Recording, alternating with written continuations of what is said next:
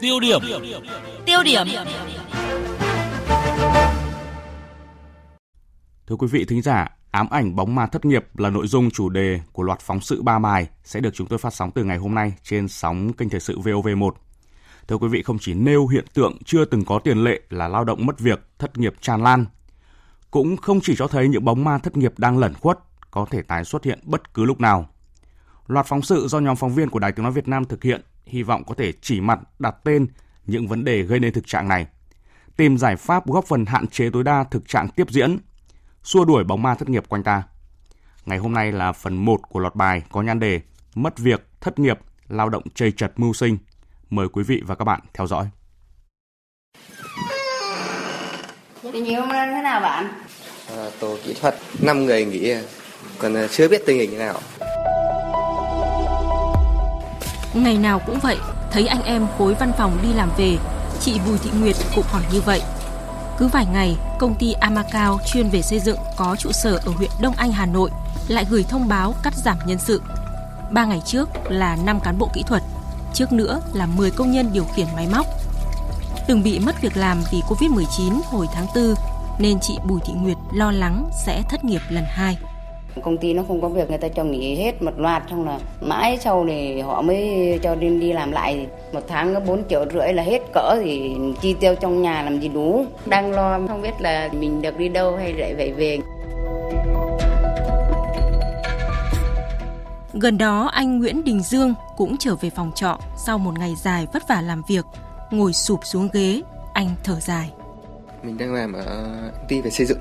Ví như công ty nó không không nhận thêm công trình ấy thì mình mất việc thôi. Nếu mà mất việc về quê gánh nặng cho gia đình hơn, bố mẹ lại nuôi mình thôi. Khi nào thì công ty có thông báo mới, ai sẽ là người nghỉ việc tiếp theo?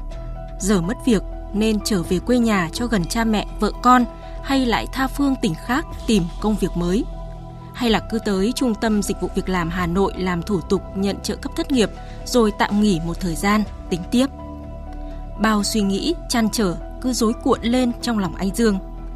Tâm trạng này cũng có trong gần chục người còn lại.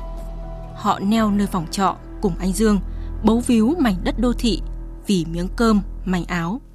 có bốn năm người đi về quê nhiều đứa thì bảo khoảng cuối tháng là tôi chắc phải tạm nghỉ bản thân em cũng đang tìm việc cho lại anh em ấy có nhiều đứa thì bảo là không đi nữa Bây giờ còn rất nhiều người họ chưa tìm được việc. Tìm việc ở đây nó vất vả, có có những người phải bỏ ra để chạy xe ôm để kiếm sống.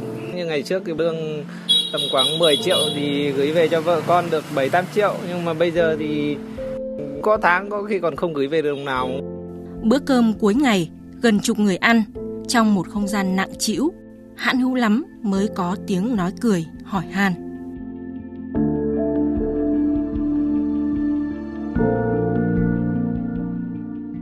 Cùng lúc ấy tại thành phố Hồ Chí Minh, ở con hẻm 1047 trên 16 đường tỉnh lộ 43, phường Bình Chiểu, quận Thủ Đức, anh Lê Tấn Thiệp vừa soạn mâm cơm cho vợ sau khi vợ tăng ca trở về. Câu chuyện mỗi tối trong căn phòng trọ 9 mét vuông của vợ chồng anh là những tính toán chi tiêu, cân đong đo đếm để gửi về quê ở Thái Bình cho ông nội nuôi con gái lớn, vừa đủ bỉm sữa cho em bé mới sinh. chiều anh à, bán tiền về cho con à, 2 triệu à, tư rồi cho ông nội 2 triệu à, còn 400 thì cho nó tiền tiêu vặt mình cứ cứ bảo Mới nộp giấy khen thì chứ đã có tiền đâu. thì làm cho nó phấn khởi để đóng tiền nhà trọ bà My là 2 triệu 9 50 2 triệu tư là 5 triệu tư về là hết sạch lương của anh rồi. Trước dịch Covid-19, mỗi tháng anh Lê Tấn Thiệp tăng ca từ 60 đến 70 giờ. Tổng thu nhập của anh cũng được 11 đến 12 triệu, đủ nuôi hai con ăn học và chi trả hai phòng trọ. Nhưng này mức lương chỉ có 6 triệu 500 nghìn đồng, không đủ chi phí. Rất may vợ anh làm ở công ty sản xuất xe đạp nên ít bị ảnh hưởng, còn anh Thiệp ít đi làm, ở nhà phụ cùng bà ngoại chăm con, đang chờ sắp xếp để chạy Grab.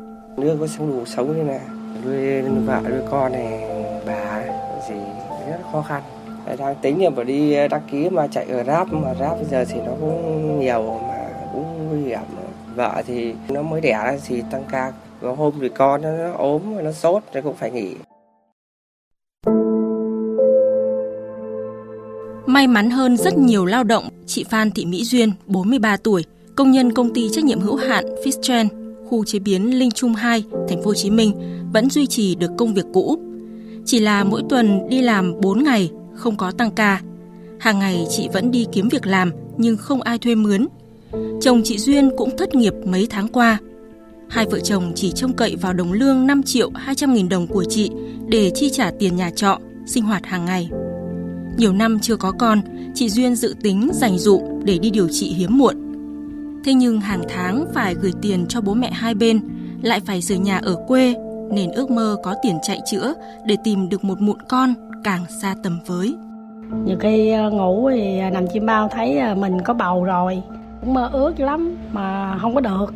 Rồi cũng đi điều trị hết trăm mấy chục triệu rồi mà cũng không có được. Tiền bạc thì hả dành dụm đã hết rồi. À, hoàn cảnh công nhân thất nghiệp không có tiền. Chồng cũng thất nghiệp cho nên hả không thể nào có tiền dành dụm được. Cũng mong là có tiền sinh một đứa con nuôi cũng được. Lấy tiền đâu để sống tiền đâu gửi về quê cho vợ đóng học cho con là chăn trở lớn nhất với những người lao động ngoại tỉnh lúc này và họ lực lượng lao động chính của gia đình vẫn cặm cụi miệt mài khắp các khu công nghiệp, công trường xây dựng, tìm việc, tìm cơ hội mới cho mình và mang bữa cơm về cho gia đình. Đến cuối tháng 6, cả nước có hơn 30 triệu người từ 15 tuổi trở lên bị ảnh hưởng tiêu cực bởi dịch Covid-19. Chỉ riêng quý 2, lao động từ 15 tuổi trở lên có việc làm giảm hơn 2 triệu người so với cùng kỳ 2019. Đây là mức giảm nhiều nhất trong vòng 10 năm qua trong đó lao động giảm chủ yếu ở khu vực nông thôn và lao động nữ. Dịch COVID-19 cũng đã làm cho đa số người lao động mất việc phải tạm thời rời khỏi thị trường lao động trong thời gian dịch có nguy cơ lây lan cao. Một số ngành có số lao động giảm mạnh so với cùng kỳ năm trước như ngành công nghiệp chế biến, chế tạo, ngành giáo dục và đào tạo, ngành bán buôn và bán lẻ. Lao động phổ thông chưa có tay nghề kỹ thuật sẽ khó tìm việc hơn trước rất nhiều.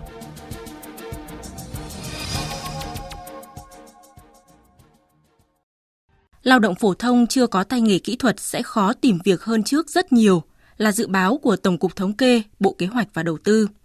Còn không biết ngày mai sẽ ra sao là nhận định của bà Hồ Thị Kim Ngân, Phó trưởng ban quan hệ lao động, Tổng Liên đoàn Lao động Việt Nam khi mà đi khảo sát nắm tình hình của công nhân lao động, cũng như là khi nghe tâm sự của người lao động, thì phải nói là không thể không rớt nước mắt khi mà nói chuyện với những người công nhân đang phải vật lộn với cuộc sống sau dịch covid. Bởi vì với họ thì giờ không thể chỉ gọi là cảnh đời nữa, mà bởi vì là nó còn bị ảnh hưởng rất là nhiều đến cái đời sống và việc làm của người lao động. Bây giờ muốn tăng ca cũng không được, mà cũng chẳng biết phải làm thêm việc gì. Thời điểm này, kể cả dù người ta có rất là chăm chỉ, cũng không có cách nào. Bởi vì việc không có các cái công nhân khác thì lâm vào những cái hoàn cảnh không biết ngày mai sẽ ra sao. Có 21% người lao động còn phải đổi bữa thành mì tôm.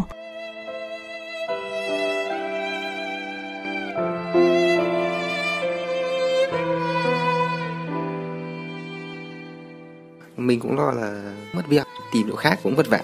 Về quê thì còn gánh nặng cho gia đình hơn. Mình đang không biết là trong ở đây thì mình được đi đâu hay lại phải về nghỉ thời gian như nào nữa chứ. Vì làm thì mình cũng phải gửi con ở nhà nó bị tai nạn này, chả làm được cái gì đang tính là phải đi ờ, đăng ký mà chạy ở ráp mà ráp bây giờ thì nó cũng nhiều mà cũng nguy hiểm